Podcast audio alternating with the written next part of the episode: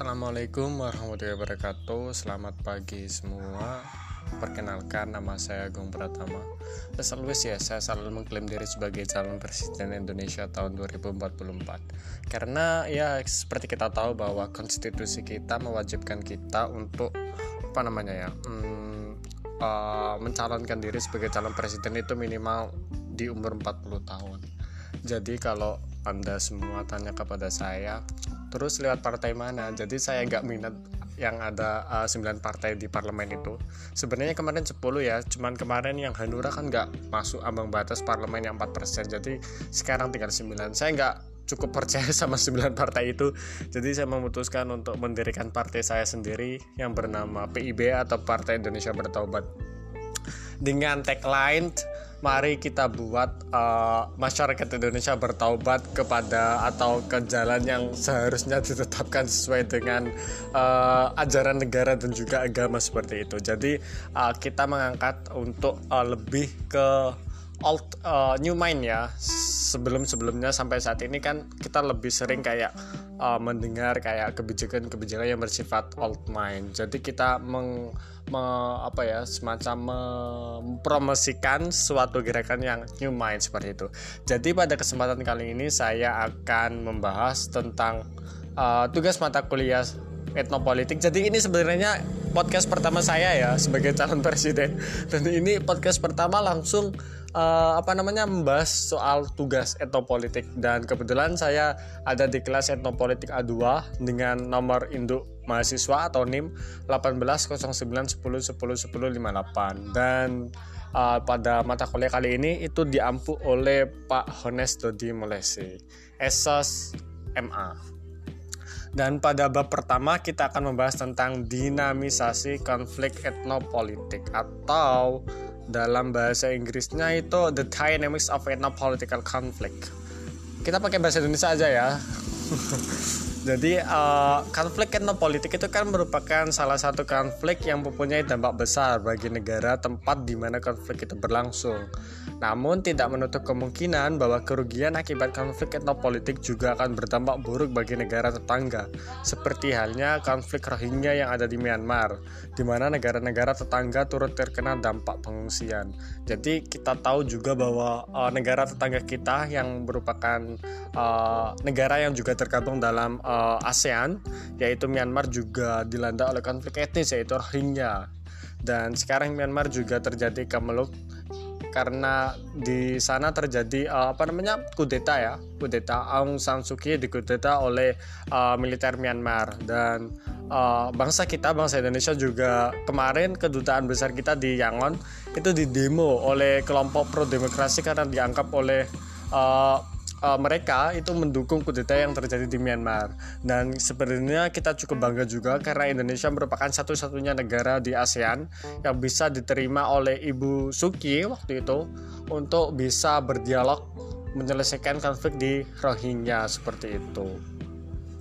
Jadi konflik etnopolitik itu sebenarnya itu sudah ada sejak dulu ya, dan terus berjalan sampai sekarang, dan itu kayak sistemnya kayak dinamis banget gitu loh. Jadi maka dari itu kayak konflik etnopolitik itu masih menjadi kajian yang sangat penting dalam kajian ilmu hubungan internasional. Jadi kayak sampai sekarang itu konflik etnopolitik itu masih terus terjadi, nggak hanya di Rohingya, di Israel Palestina itu juga bisa sih masuk ke konflik etnopolitik, terus di Irak antara Kurdi itu ya, itu juga masih bisa sih masuk dalam konflik etnopolitik, di Uighur di China gitu. Jadi kayak konflik etnopolitik itu nggak akan ada habisnya seperti itu. Jadi kayak apa sih dinamika konflik etnopolitik itu? Sebelum langkah lebih jauh ya dalam memahami dinamika konflik etnopolitik, sebenarnya kita perlu disamakan terlebih dahulu tuh apa artinya konflik etnopolitik. Secara sederhana, konflik etnopolitik itu merupakan konflik antar etnis yang berada pada suatu lingkup negara tertentu, di mana salah satu pihak atau aktor yang berkonflik merupakan negara atau pemerintah. Akar mula dari konflik etnopolitik merupakan perjanjian Westphalia tahun 1648 yang mengakibatkan timbulnya semangat pembentukan negara bangsa. Yang terdapat 6 aspek yang dapat digunakan untuk mendefinisikan suatu etnik ya. Yang pertama adalah nama atau identitas bersama maksud saya. Seperti kayak ya Muslim, Hindu. Jadi kayak identitas itu bisa berdasarkan agama atau ras-ras tertentu ya. Yang kedua adalah mitos asal bersama, seperti yang diungkapkan dalam legenda, simbol, atau dalam cerita-cerita. Terus yang ketiga adalah sejarah bersama atau historiography. It's so very difficult to pronounce it, sorry. Sejarah bersama atau historiography tentang pembentukan suatu komunitas. Terus yang ketiga adalah budaya bersama. Yang keempat budaya bersama. Dan yang kelima kesadaran bahwa ia merupakan bagian dari komunitas. Yang selanjutnya adalah 3 hal yang mempengaruhi eskalasi konflik etnopolitik menurut Dieter Sagas. Yang pertama, konflik yang berhubungan dengan perlindungan aset tertentu. Yang kedua, konflik yang berhubungan dengan perlawanan untuk meredam atau menolak pengaruh asing. Terus yang ketiga adalah konflik yang berhubungan dengan penolakan asimilasi. Terus apa sih yang mempengaruhi dinamika konflik etnopolitik itu? Lah, menurut salah satu ilmuwan yang bernama Friedrich Klass, ada 5 aspek nih yang berpengaruh dalam dinamika konflik etnopolitik, yaitu yang pertama, para pihak yang berkonflik bagaimana pengaruh politik dan pengalaman mempercepat gagasan sebuah common destiny atau takdir bersama lah istilahnya. Terus dalam karya standarnya tentang konflik etnopolitik, Horowitz dengan tepat menyatakan bahwa banyak kesalahpahaman nih tentang konsep etis yang dapat dihilangkan dengan menghilangkan anggapan bahwa ada suatu yang disebut esensi dari sebuah entitas itu sendiri, yaitu keanggotaan etnis itu lebih baik digambarkan sebuah kontinum yang mewakili kategorisasi orang sendiri tentang diri mereka sendiri. Di satu sisi terletak keanggotaan sukarela dan di sisi lain keanggotaan dengan kelahiran. Dalam upaya memunculkan sebuah common destiny akan menjadi sebuah permasalahan serius jika negara-negara itu memiliki 2 akar dasar yang berbeda. Di satu sisi ada tradisi state nation barat, khususnya Inggris dan Prancis nih, di mana mobilisasi politik dan rasa persatuan didasarkan pada kewilayahan atau vilayat ya kalau dalam istilah waktu itu. Terus di sisi lain ada tradisi Jerman dan Eropa Timur tentang kulturnisasi, di mana pembentukan komunitas politik terutama didasarkan pada kategori etnis. Yang ketiga, karena hanya ada sedikit kasus di mana ada konflik etnis identik dengan negara bangsa, sebagian besar kasus muncul pertanyaan tentang bagaimana untuk memenuhi klaim politik dan kepentingan kelompok etnis yang bukan bagian dari kelompok etnis yang membentuk sebuah negara. Orang-orang nasional yang mencari hak untuk menentukan nasib sendiri secara etnonasionalis adalah orang-orang yang terlibat di sini adalah kelompok berukuran lebih besar yang membentuk fokus penting dari penyelesaian regional dan sudah memiliki sejarah otonomi politik. Terus yang kedua, masyarakat asli, yaitu keturunan penduduk asli yang umumnya merupakan suatu kelompok yang terpinggirkan lah ya. Mereka memiliki otonomi subsisten dan budaya yang jelas berbeda dari kelompok etnonasionalis. Terus selanjutnya, orang-orang minoritas yang berjuang untuk status politik, sosial, dan ekonomi yang lebih baik, yaitu etnoklas, yaitu kelompok sosial budaya yang secara umum memiliki status sosial rendah dan menunjukkan karakteristik etnis yang menandakan mereka sebagai imigran atau keturunan dari imigran itu sendiri.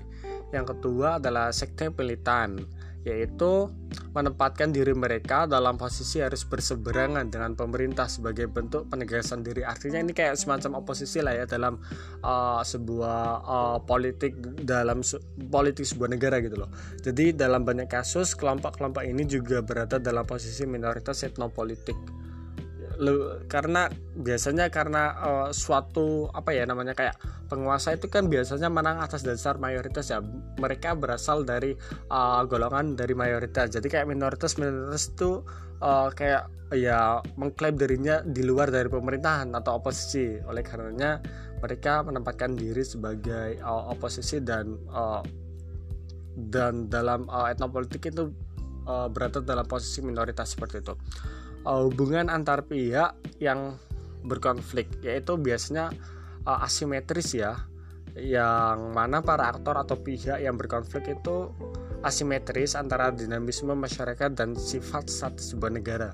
Asimetris ini tidak hanya menyangkut jumlah, jadi kayak nggak hanya kuantitas dan sumber dayanya saja, tapi juga menyangkut keseluruhan kondisi yang menyusun struktur dan legitimasi yang didapat oleh sebuah komunitas. Terus persoalan yang menjadi perselisihan yaitu identitas dan kepentingan. Dalam debat akademik dan jurnalistik di sini itu ditekankan nih perbedaan antara konflik kepentingan dan konflik identitas, dan di mana dinamika sebuah eskalasi itu sendiri ada konsekuensi personalitas, penyederhanaan, ancaman, dan kekerasan. Dan yang terakhir itu sikap para pihak yang berkonflik. Terjadi sebuah polarisasi dan transformasi. Dimensi sikap dapat dipecah lebih jauh. Ada 3 aspek yang sangat penting di sini. Yang pertama, lokasi para aktor dalam hierarki sosial. Yang kedua adalah tingkat polarisasi di antara para aktor. Terus yang ketiga adalah perubahan sikap mereka dalam skala waktu yang agak panjang. Jadi itu pembahasan terkait dengan bab 1 yang kita membahas soal dynamics of etnopolitical conflict. Jadi karena konflik etnis itu nggak ada matinya sampai saat ini, jadi penting bagi kita khususnya mahasiswa dan umumnya masyarakat awam seluruh masyarakat untuk memahami lebih dalam lagi nih tentang konflik etnopolitik. Jadi cukup sekian pembahasan pada episode pertama. Oke, stay tune di pembahasan bab kedua. Jadi nanti kita bahas bab 2 itu tentang structure of etnopolitical conflict regulation in the realm of states and the realm of societies, atau dalam bahasa Indonesia-nya itu apa ya? Ya itulah nanti kita bahas ya bab 2. Oke, jadi cukup sekian. Terima kasih. Wassalamualaikum warahmatullahi wabarakatuh. Jangan lupa nanti dukung saya ya jadi calon presiden.